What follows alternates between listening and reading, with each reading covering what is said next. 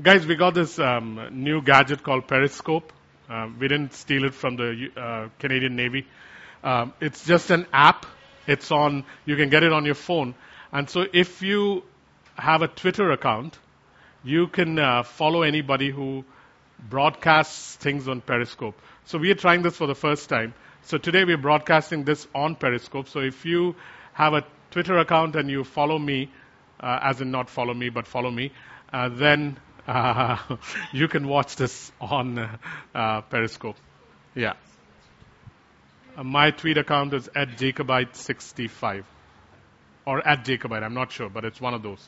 I'll let you know later. Yeah, and I have very few followers. I, I saw this cartoon once um, in some Christian magazine where Jesus is sitting next to this guy, and he's uh, explaining to the guy that when I said follow me, I didn't mean on Twitter. So. yeah. Okay. So, guys, we often believe uh, that joy is an incidental footnote in Christian life. We often believe that joy is an incidental footnote in Christian life, as in uh, everything else seems to be more important. Joy, yeah, you know how the world is, goes up one day, goes down the other day. Joy is like a footnote in Christian life. And yet, um, as we uh, go through this teaching, you'll find that it's so critical to Christian living. So critical to Christian living. Just want to touch on that today. And to begin with, like everything else in the kingdom, joy is both a fruit that is given by the Holy Spirit, and it's also a character that needs to be worked out. That's a strange thing with most things in the kingdom. It is given, and it needs to be worked out. Paul said even salvation is that way. He said, You have been given salvation, but now work out your salvation with fear and trembling. Same way, joy is a fruit of the Holy Spirit. It has been given to me because the Holy Spirit now lives in me and it is something that He gives to me, and yet it needs to be worked out. It's like this um, baby that you conceive in your womb, but now that you've conceived the baby in your womb, now you have to do things to work out the nine months so that the baby is birthed. You may have to quit working hard jobs. You may have to change your diet. You may have to eat more. You may have to say no to pickles and chicken. At least my sister had to. What I'm trying to say is that joy needs to be worked out once it's given. Go ahead. Um,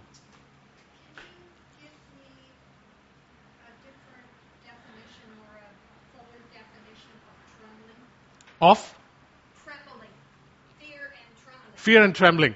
Um, work out your salvation, fear and trembling would be, again, my definition of the fear of the Lord. The fear of the Lord is the dread of offending the Father I love. The fear of the Lord is the dread of offending the Father that I love. So it, it's not a fear that comes out of, oh shucks, what's he going to do to me?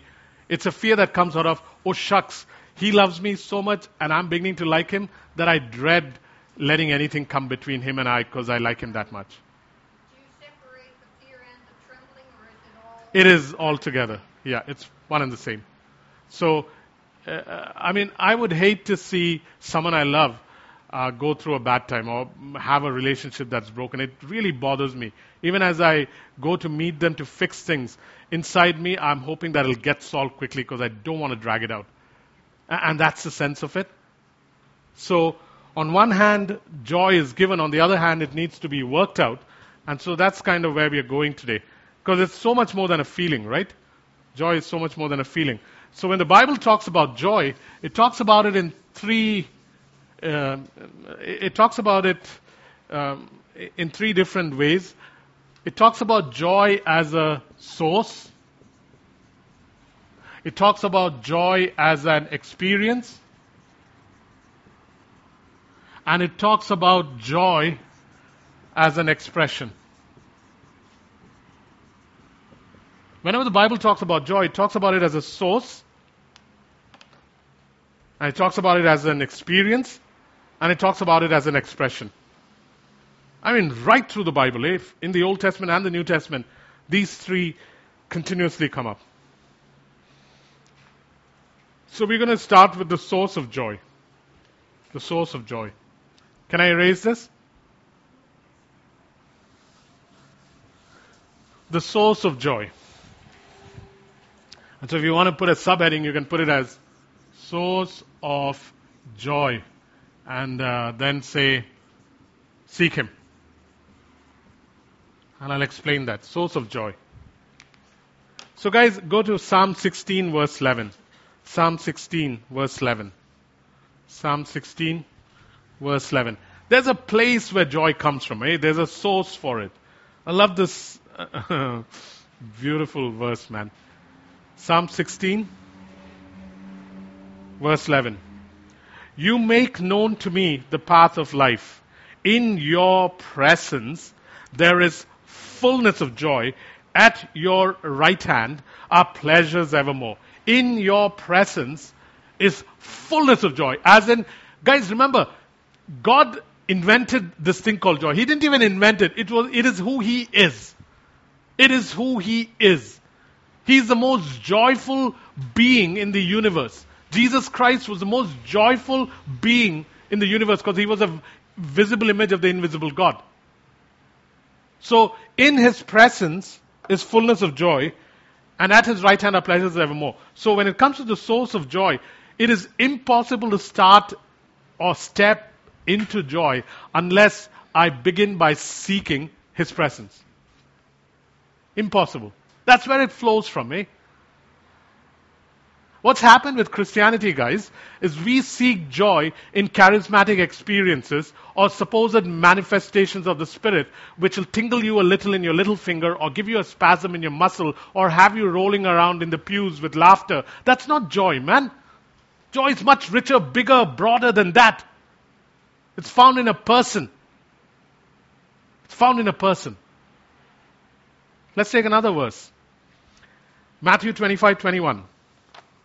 Matthew 25, 21. Doris, what did you teach them today? Which song?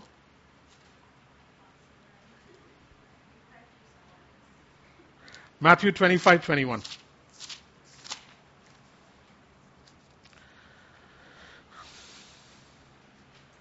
Let's start at verse 20. This is where they settle accounts, and the guy who had five talents came back bringing five more. Verse 20. And he who had received the five talents came forward, bringing five talents more, saying, Master, you delivered to me five talents. Here I've made five talents more. His master said to him, and what does he say to him? He says, Well done, good and faithful servant. You've been faithful over a little. I will set you over much. Enter into the joy of who? The joy of your master. Enter into the joy of your master. There's these reservoirs of joy that God has. It is impossible for me to function in a place of joy or work it out if I don't first understand that joy has a source. Joy has a source. Enter into the joy of your master. Guys, it's critical to living, eh? Because Nehemiah 8:10 says that the joy of the Lord is my stronghold. It's actually stronghold, it's not even strength. The joy of the Lord is my stronghold. For me to operate here on earth in a way that is contagious and active requires that I be someone who knows how to both access and then work out this thing called joy. And it's not haha. It's not happiness. It's not necessarily a plastic smile. It's got nothing to do with that, eh? Because remember, joy can exist side by side with hurt, with disappointment, with pain. Joy is not, joy is not something that exists in isolation. Whenever you read the Bible, you find that, I mean, isn't it fascinating? They call him the man of sorrows. And yet, being the man of sorrows, he's the visible image of the invisible God who is the most joyful being on the face of the universe. Joy exists side by side. It's not some fake thing that Christians practice for two hours in church. This is something we'll have to live throughout the week, man. Third, uh, let's look at another scripture. Psalm 43, verse 4. Then I will go to the altar of God, my joy and my delight. And I will praise you with the harp. O Lord, you are my God. Psalm 43, verse 4. Psalm 43, verse 4. Again, we're talking about the source. Then I will go to the altar of God. Doesn't matter whether it's on Sunday morning or whether it's in your house or whether it's on a mountain. Then I will go to the altar of God. To God, my what? My exceeding joy. Again, it goes back to the source, man. My exceeding joy. To God, my exceeding joy. And I will praise you with the harp or lyre. O God, you are my God. Let's take another one. Psalm 45, verse 7. Look where Jesus got his joy from. Psalm 45, verse 7. It says about Jesus that you have loved righteousness and you've hated wickedness. So look at what God did, what the Father did for the Son. Therefore, God your God has anointed you with the oil of gladness beyond your companions. Again, even Jesus derived his joy from the Father anointing or pouring upon him. Gladness that was beyond anybody else ever possessed. Maybe this needs to be incorporated in our prayer life, eh? Where you start the morning saying, Father, just as you did with your son Jesus, could you anoint me with joy, with gladness and joy that is beyond that of my companions? That'll be a nuts kind of prayer. I mean, I've never prayed that in my life. That's the first time I've said it. But I want to start that today. Saying, Father, could you anoint me with joy that is beyond that of my companions? And then imagine what that life will be like. Jeremiah 15, verse 16. Jeremiah 15, 16.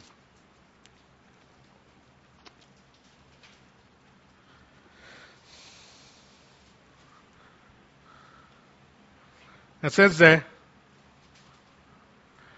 Your words were found and I ate them, and your words became to me a joy and the delight of my heart. That's the other thing. The Word of God, which is God's spoken word, no, no, uh, which is God's, yeah, it's God's spoken word, written down. Uh, the Word of God itself can bring you to a place of joy. When we discover God's words and digest them, they become a source of joy. When we discover God through His Word and we digest the Word, that becomes a source of joy. Let me say that again. When we discover God through His Word and we digest the Word, as in we begin to live it out, practice it, it, when it begins to change our thinking, that becomes a source of joy. Guys, how sad that we substitute manifestations for this, eh? How sad that we seek um, manifestations instead of seeking God. It's happening in the Christian church, eh? All over. Any questions before we move on to the experience of joy?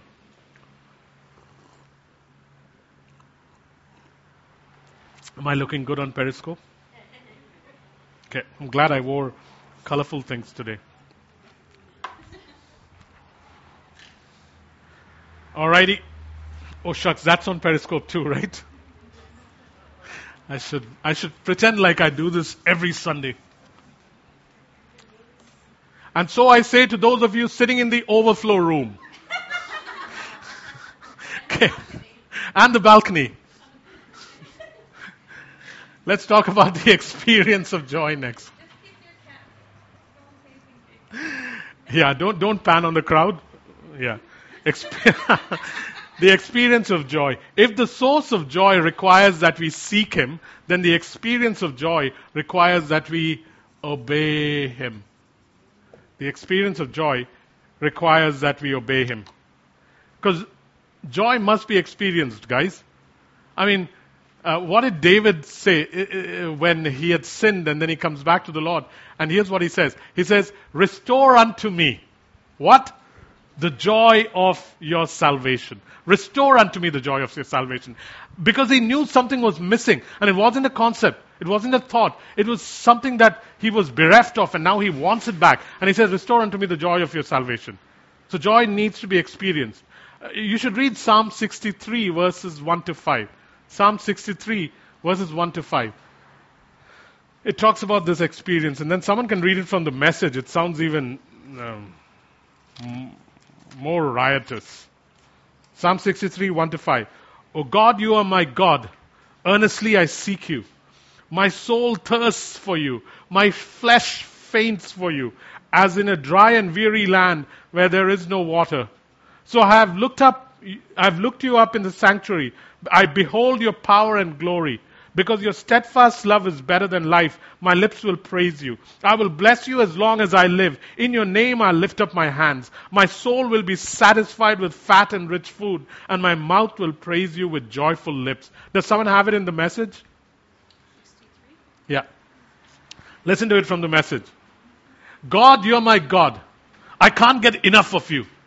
I've worked up such hunger and thirst for God, traveling across dry and weary desert, deserts. So here I am in the place of worship, eyes open, drinking in your strength and glory. In your generous love, I'm really living at last. My lips brim praises like fountains. I bless you every time I take a breath. My arms wave like banners of praise to you. I eat my fill of prime rib and gravy. I smack my lips. It's time to shout praises. Talk about experiencing joy. So joy needs to be experienced, guys. Uh, in Psalm 4, verse 7, you can see again this whole idea of experiencing joy. He actually compares it to other joyful events and says, Man, with you, O God, it's more than anything else. It says in Psalm 4, verse 7, it says, You have put more joy in my heart than they that have grain and wine abound. You have put more joy in my heart than they have when their grain and wine abound. I mean, one of the most festive times in Israel was when the harvest would come in. They had slogged for months together for the harvest, and now they had this bountiful harvest, and people would eat and drink and make merry. And here is now David saying that, listen, God, the joy I get from you is so much more than that. The message puts it this way it says that. Um, more joy in one ordinary day than they get in all their shopping sprees. Sometimes I wonder why Eugene Peterson translated it like that. More joy in one ordinary day than they get in all their shopping sprees. But we'll leave that alone. We'll stick with the NIV for that one. So, how much joy can you experience? Guys, here's a crazy thing, eh? Look at how much joy you can experience. You can, this is nuts. This is absolutely possible. That is why it's crazy. You can experience as much joy as Jesus at this present moment is experiencing. That's the degree of joy that you and I can have. Eh? And really, it's not happiness that we're talking about. It's not a feeling, though it is also an experience. But how much joy can you experience? As much as Jesus has been experiencing since, the, since eternity to everlasting at this present moment. That's the kind of joy you can experience. But Jacob, how can you say that? Go to John chapter 15. John chapter 15. And he makes the statement there in John chapter 15, 11, where he says, I have told you this, and we'll talk about what he told them later. I have told you this so that my joy may be in you and so that your joy may be complete. And the word complete here is fully mature. Teleos. Fully mature. This is what Jesus is saying to us. Saying, listen, Jacob, you know how much joy you can experience you can experience the same joy that I presently have, I've always had since eternity, and I'll, always have into eternity. You can have the same joy. But how, Jesus? Because I have told you these things so that my joy, as in how the degree to which I'm joyful can be yours, and your joy can be complete, as in it can be completely mature and teleos. Perfect in its completion. That's the kind of joy we can experience. What if we experience that two minutes a day? Just two minutes a day. if we were able to experience that. I'm not talking about tickling yourself to death. I'm talking about knowing in your heart the kind of joy that Jesus knows. And so the next question is so what did he tell them? And this is what he tells them. He tells them that uh, th- this is how you need to look at it. To begin with, consider this fact that Jesus loves you as much as the Father loves him. Jesus loves you in the same way. Forget the as much. Think of it this way Jesus loves you Jesus loves you. Jesus loves Jacob in the same way that the Father loves Jesus. Guys, it's important to know this. Eh? I know you've heard this before, but put it down not in terms of how much, but in which way. When you say how much, it's quantity. You can't understand it. It's very hard to measure God's love because it's inexhaustible. So forget the much part of it. Think of the way. So here's what Jesus is saying. Jesus is saying, hey, Jacob, I love you in the same way that the Father loves me. I love you in the same way, Jacob, that the Father loves me. The same way. So now you can figure out what that way is as you read the Gospels. You find that the reason Jesus could be joyful was because of the complete confidence he had in his Father because of his Father's love for him. Jesus loves Jacob in the same way that the Father loves Jesus. And then Jesus goes on to say that remain intimately at home in my love by obeying my commands, just as I remained intimately in my Father's love by obeying his commands. Remain intimately at home in my love by following my commands, just as I remain intimately in my Father's love by obeying his commands. And then he goes on to say, I have told you these things so that your joy, my joy may be in you, and so that your joy may be complete. The point is, guys, if you want to begin to experience the kind of joy that makes life vibrant, active, passionate, godlike, contagious, then one of the things I cannot avoid is obeying his commandments. And why will I obey his commandments? Not because I'm scared of him, because I'm deeply in love with him. I love the way it puts it in the message. Remain intimately at home in my love, just as I have remained intimately at home in my Father's love. And how do I do that? By obeying His commands. And if you do that, Jacob, then know this, that my joy will be in you, and your joy will be complete. And by the way, where do you start, Jacob? Here's where you start. Know this without a shadow of a doubt, that I love you, Jacob, as in the same way that the Father has loved me. You know what confidence that can give you in the morning? That this morning as I go to work, this morning as I face the situations I have to face, Jesus loves me the same way that the Father loves Jesus. That is nuts, man. Jesus loves me the same way that the Father loves Jesus. Selah. Think about it. Any questions on that before we move on? To the third one. Any questions, guys?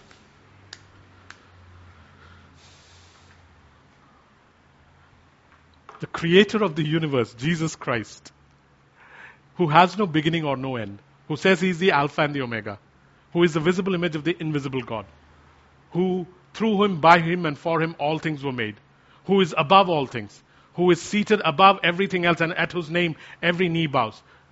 That Jesus loves me the same way that the Father loved him. Yeah.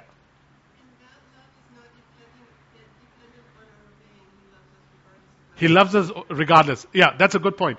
He loves us regardless. How do we remain in, experience, uh, uh, walk in, enjoy that love? By obeying His commands. By obeying His commands. You know, I went to this place called Shillong that I told you about. And um, Jason was with me when we went. And they've got this strange seed that they serve with dinner. It's this tiny little seed. And so they insisted that I eat it and Jason eat it. And they were insist I should have known they were insisting far too much that we eat it.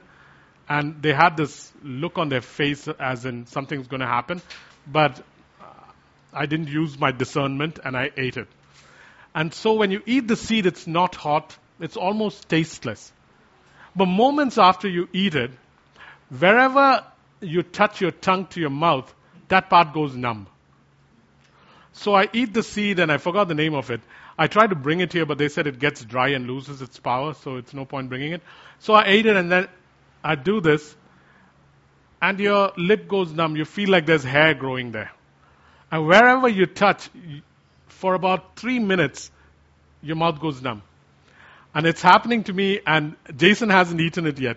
And I'm thinking to myself, man, the food is so tasteless now because every place, I feel like there's hair growing out. And I'm saying, I- I'm beginning to pray, saying, Father, I'm a sent one. May this not last forever. May feeling come back. And I can look around the table and they're sitting there and all waiting for a reaction, and they can see something is happening. And so I didn't tell Jason.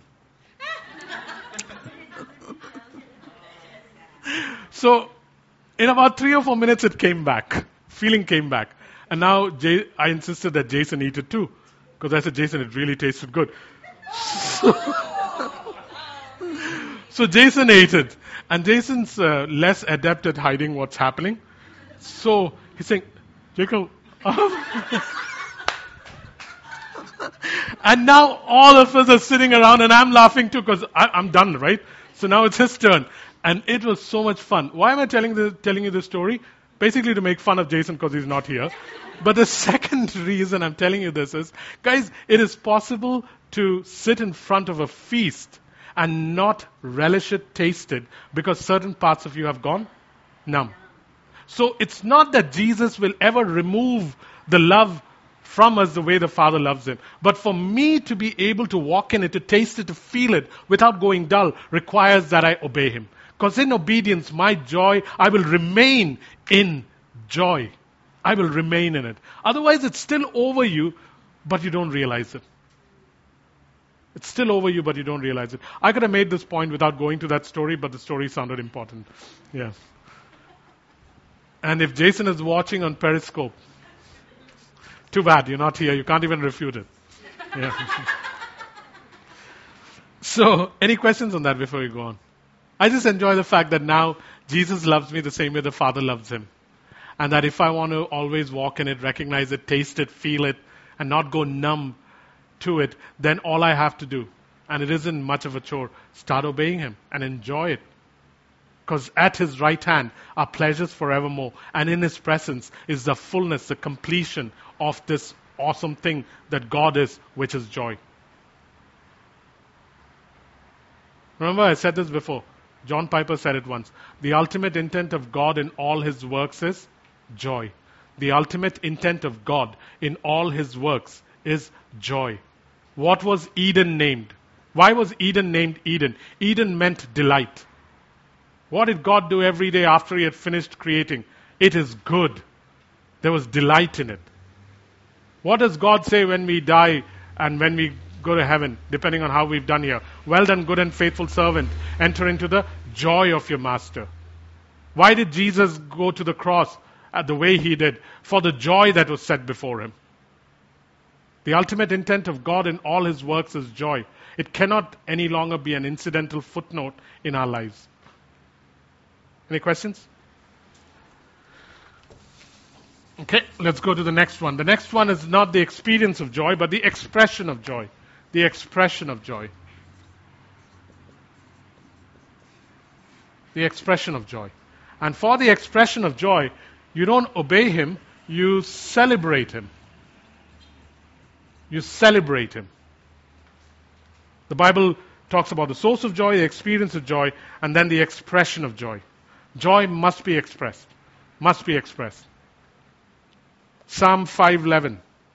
Psalm 5 verse 11. Psalm 5 verse 11.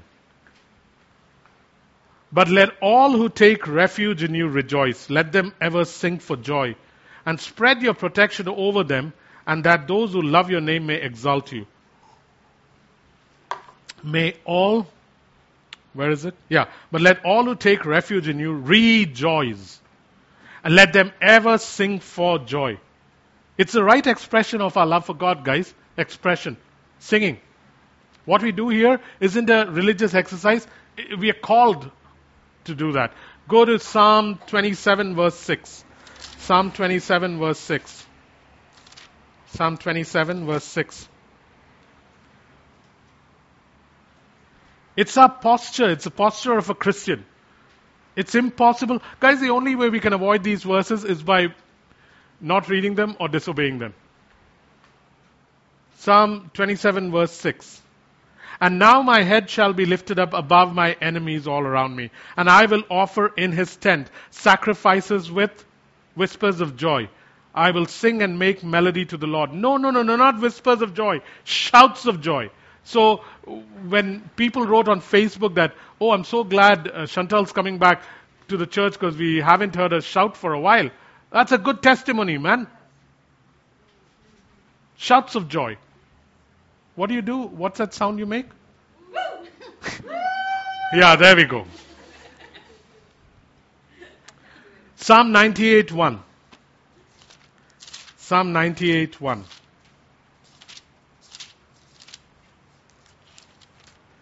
Psalm 98 1.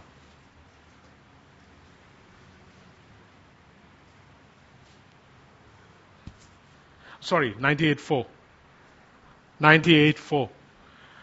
Make a joyful noise to the Lord, all earth. Break forth into joyous song and sing praises. Do you realize that this is God speaking, eh? Through David or through Moses, and he's saying, listen, guys, I've told you about the source of joy. I've told you about the experience of joy. Now, here's the third thing I need to tell you that joy requires expression. And look at what it says break forth, make a joyful noise to the Lord, all the earth. Break forth into joyous song and sing praises. Now, each culture may have its own way of expressing joy.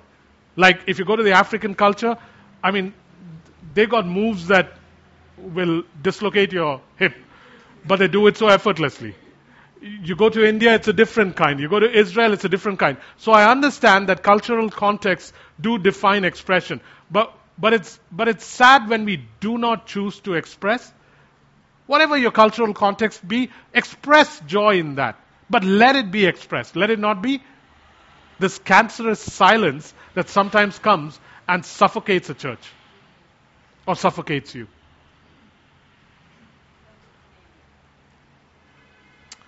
Uh, Psalm 149.5.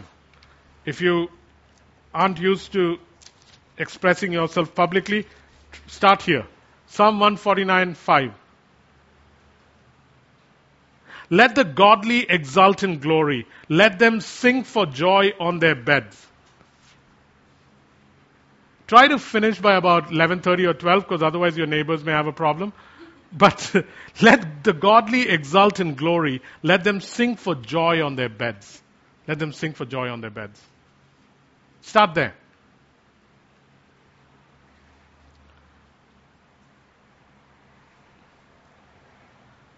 Jeremiah 31:13. Jeremiah 31:13. Jeremiah 31:13.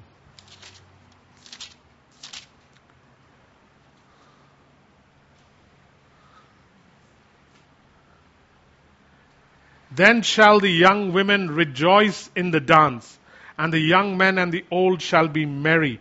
I'll turn their mourning into joy. I'll comfort them and give them gladness for sorrow. I will feast the soul of the priest with abundance, and my people shall be satisfied with my goodness, declares the Lord. Dancing is an expression of joy. Psalm 20, verse 5. Let's look at some more and then we'll conclude. Psalm 20, verse 5. Psalm 20, verse 5.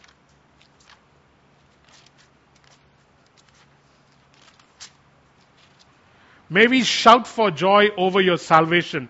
And in the name of our God, set up our banners. You know what it's saying there? If you read the first four verses, it's saying, when someone is victorious, may we shout for joy. As in, when people come and share testimonies here, may we shout for joy because of the victories that God has worked out in their lives. It's, it's a proper thing to do, guys. It's a proper thing to do. We can do more than, hmm, it's a proper thing to do. It actually says that may we shout for joy over whose salvation? Your salvation, as in your rescue. And in the name of a God, set up our banners. May the Lord fulfill all your petitions. Look at Psalm 47.1. Psalm 47.1.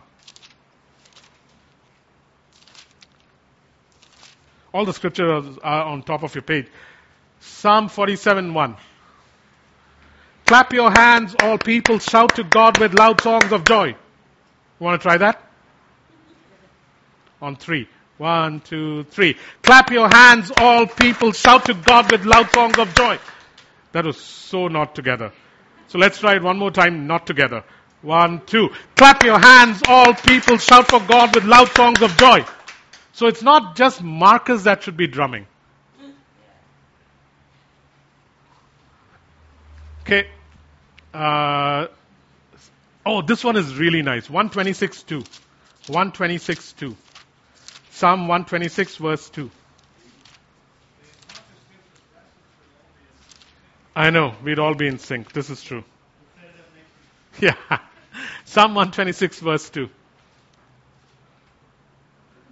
I love this. When the Lord restored the fortunes of Zion, as in the Zion is the place of God's dwelling, we are the place of God's dwelling. When the Lord restored the fortunes of Zion, we were like those who dream. And then look at one of the expressions of joy. Then our mouth was filled with laughter and our tongue with shouts of joy. Our mouth was filled with laughter and our tongues with shouts of joy. Just imagine that, eh? Laughter is part of being joyful. One more scripture, Psalm 107, 22. Psalm 107, 22. Psalm 107,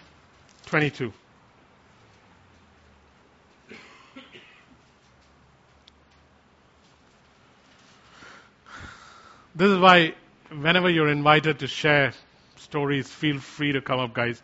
It's a command in the Bible. It says, And let them offer sacrifices of thanksgiving and tell of his deeds in songs of joy. So you can either write a song or come and talk about it. Tell of his deeds in songs of joy. Even telling. Just so you know, expression of joy is so important to God. So let me conclude. Any questions before we move on? Psalm 107, 22. Psalm 107, 107, 22. That's what we just read. So, guys, you can see why Paul keeps saying over and over again. If you want to read a, a book in the Bible that talks about joy, read the book of Philippians. It's just continuously about expressing joy in difficulty or sometimes when you're going through trials. James talks about it. Paul talks about it in the book of Philippians. The book of Philippians is filled with, at least in three or four places, three places I think, with this whole command of rejoice. And when he says it the third time in Psalm, eh, in chapter 4, he says, I know I've said this before and it doesn't bother me that I'm saying it again. Rejoice. Keep saying it, rejoice. And what does it mean to rejoice in the Lord?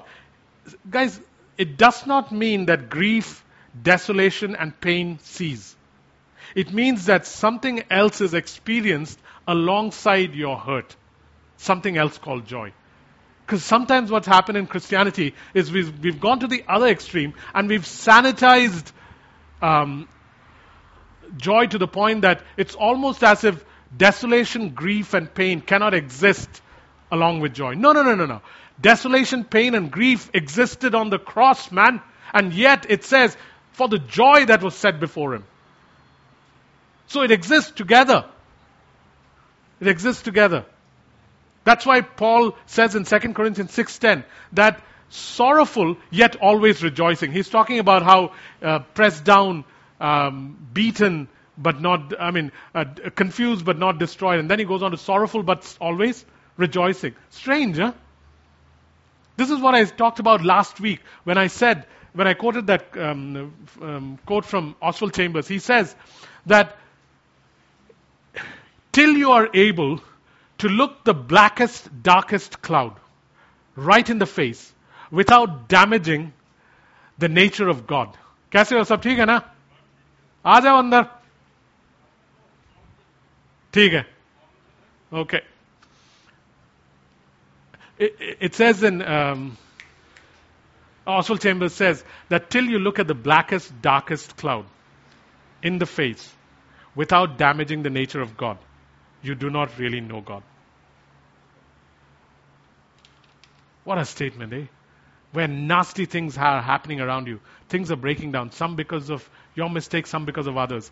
But through it all, through the blackest, darkest cloud, you can look it straight in the face and yet not damage the face of God, as in, ah, you've let me down. Oh, you didn't come through. Nothing of that sort. Why? Because you have this confidence that Jesus loves you the same way the Father has loved him, and there is no shadow of turning in him. And that then allows sorrow to exist side by side with joy. Go ahead. What will the joy look like at that moment? Let's talk about that. Yeah. Yeah. Yeah. And so, yeah. And so she's basically quoting Habakkuk 3:17 in her own words. So let's look at Habakkuk 3:17, 3:17 to 19. Habakkuk 3:17 to 19.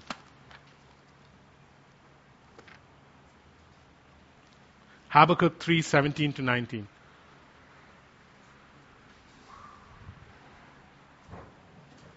And here's what it says. Though the fig tree should not blossom, nor fruit be on the vine, the produce of the olive fail, and the fields yield no food, and the flock be cut off from the fold, and there be no herd in the stalls. Yet I will rejoice in the Lord. I will take joy in the God of my salvation. God the Lord is my strength. He makes my feet like the deer's. He makes me tread on my high places. So here is a guy who's going through the same situation, yet he says he'll be joyful. So how do we go from a feeling of grief, desolation, and pain to the truth of joy? Whenever you want to go from feelings to the truth, use words to get there. Whenever you want to go from feelings to the truth, use words to get there. You do not re- deny the reality of your condition, but you move towards the truth with words. So, um, someone who's precious to you who's died is your daughter or son in a situation that breaks your heart. Have you just found out that there is um, a doctor's report that is not good? Have you just found out that your house is going to be uh, taken away by the bank because you lost your job? How do you go from there to joy? And it is with words. You begin with words, saying, Though the fig tree shall not blossom, Father, this I know that you will never abandon me. Though uh, I uh, uh, just heard a report that is not healthy about my body, I thank you, O God, that you are this. Though um, my children have turned away, I remember the promise that if you train up the child in the way you should bring them, they will never depart. And so you use words, and preferably his words, not platitudes or nice, cute poems on Hallmark cards, and you move from feelings to the truth. That is the first step, guys. And as you begin to speak words of truth, you move from feelings to truth. And then a strange thing happens. Eh? As you begin to do that and your m- mind begins to think differently, you find that in the middle of bleakness there is hope. And once you arrive at that point of hope, you know that joy will come. You move from a dismal place to a place of hope, and from hope to joy. There has to be hope if there has to be joy. There has to be hope. Go ahead. You taught us that a few weeks ago. Don't look at what you see and let your words become Yeah. Yeah. Don't frame your world based on what you see around you. Frame it around what God has spoken. And therefore, this may be my condition. I will not deny its reality because Abraham did not deny the fact that he was impotent. But he was persuaded with the words of God and he began speaking it. And he began to call himself Abraham, which itself was a way of saying that he believed in God. And he slowly began to move towards reality. And in the process, what happens is hope arises. Guys, the one thing that the devil wants to destroy before he destroys joy is hope. If he can destroy hope, uh, he can put me in a spiral that'll keep drawing me downwards.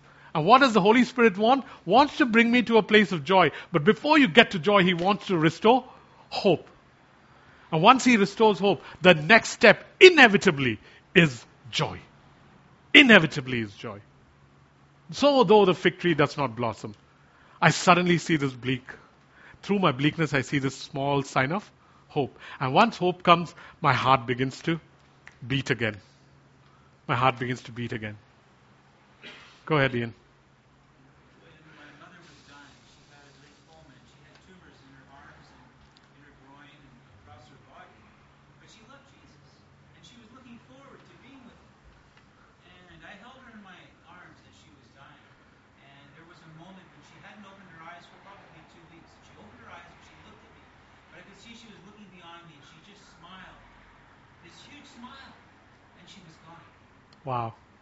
Wow. And none of us was happy. Happy Yeah. superficial, it's earthly.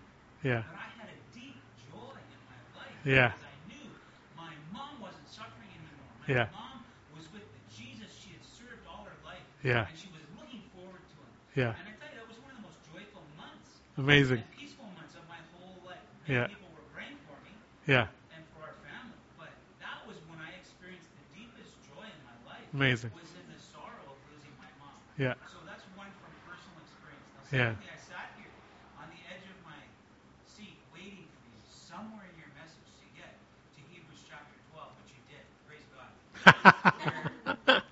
Out of the depth of, of the man of sorrows, Yeah. acquainted with grief, he looked forward beyond the cross to see all of us sitting here today. Yeah. That he saved us. Yeah. That he was going to go through that Yeah. that horrible death on a cross because of the joy Set before him. before him. Yeah. And you look at the oldest book in the Bible, Job.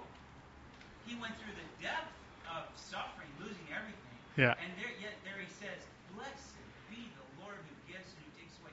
He knew God. His faith was in the rock, in a city whose Yeah. builder and maker was God, who cannot be shaken. Yeah. And so it's interesting. A missionary to India once said that Hebrews 11, right before Hebrews 12, is called the Hall of Faith. The Hall of Faith. And all these people had faith, and they're pointing forward to what Jesus was going to do on the cross Yeah. because they knew God keeps his promises. Yeah. And therefore, how joyful should we all be? Yeah. And I mean, the first bit you talked about is basically from 1 Corinthians 15, where Paul says, we should not be like the people of the world who have no hope. Uh, and then in Isaiah 53, that's the second part he was talking about, where it says uh, that, uh, and the will of God will prosper in the hands of his servant Jesus, and he shall see a great reward for the pouring out of his life, which is you and I. At the end of the day, guys, if we can move from bleakness to hope, then the inevitable next step is joy. Get to a place of hope. And to get to a place of hope, there is no way to get there without bringing in faith, because that's what Habakkuk chapter 3 is talking about. Though the fig tree, but I shall. And where will faith come from? Again, coming from that place not of standing on the word of God, but standing on the nature of God, which is revealed in the word. The nature of God revealed in the word. We don't stand on the word of God, guys. We stand on the nature of God revealed in the word. You stand on the word of God, you'll be hanging by the um, skin of your teeth or the nails of your hands, and you'll be scarred. Stuff is supposed to be restful. We stand in faith on the nature of God revealed in the Word by the Holy Spirit. That is how we stand. And faith will always be coupled with hope. Hope will inevitably lead to joy. And joy is, guys, at the end of the day, let me conclude. Psalm 40, verse 16. Psalm 40, verse 16. And by the way, we don't rejoice. On one hand, we don't sanitize uh, desolation, pain, and grief from joy. By the same token, we don't rejoice because we have successes either. Because that's the other thing. Christians rejoice when there are victories and successes. And yet, what did Jesus do? Say, when the uh, 70 came back from their missionary journey, they came back saying, We've cast out demons and all this stuff. And what did Jesus say in Luke 17? He said, Do not rejoice that you've cast out demons and all this stuff. Rejoice that your names are written in the book of life. Why? Because at the end of the day, joy doesn't come because of my victories and because of my successes as a Christian. It comes because of my relationship, my right relationship with God. Once you get that right, then victories are like gravy that are a trophy in His collection. But it comes out of a right relationship. It says, rejoice because your names are written, not because of this. Great, you did this. I sent you out to do them. And it's wonderful that you did them, but know where your rejoicing starts from, the source that it starts from, a right relationship with God. Let's stop with Psalm 40, verse 16. Psalm 40, verse 16. Psalm 40, verse 16. And this is to, applies to all of us, eh? Everybody sitting here. But may all who seek you rejoice. Ah, it's a command, man. But may all who seek you rejoice and be glad in you. May those who love your salvation say continually, Great is the Lord. Let all who seek you rejoice. Let them say to the world, another version says, Let all who seek you rejoice. Let them say to the world, The Lord be magnified. Let all who seek you rejoice. Let them say to the world, The Lord be magnified. I read this somewhere, I don't remember where. It's not my quote, it's somebody else who said this. Uh, he said that often to the world, God is like a distant comet, and your life is the telescope. What a beautiful line, eh? To the world, God is like a distant comet. Your life is the telescope. It brings God nearer. It brings God nearer. Brings God nearer. Rejoice and magnify Him, guys. The moment you rejoice in God, He gets magnified. Your telescope suddenly becomes the Hubble thing. So let me say that line again. To most people, to many people in the world, God is like a distant comet. Just barely visible, maybe once every three months, like a quick streak. You, your life is the telescope. And when you rejoice, you magnify him even more, and he becomes more evident. Becomes more evident. Bless you guys.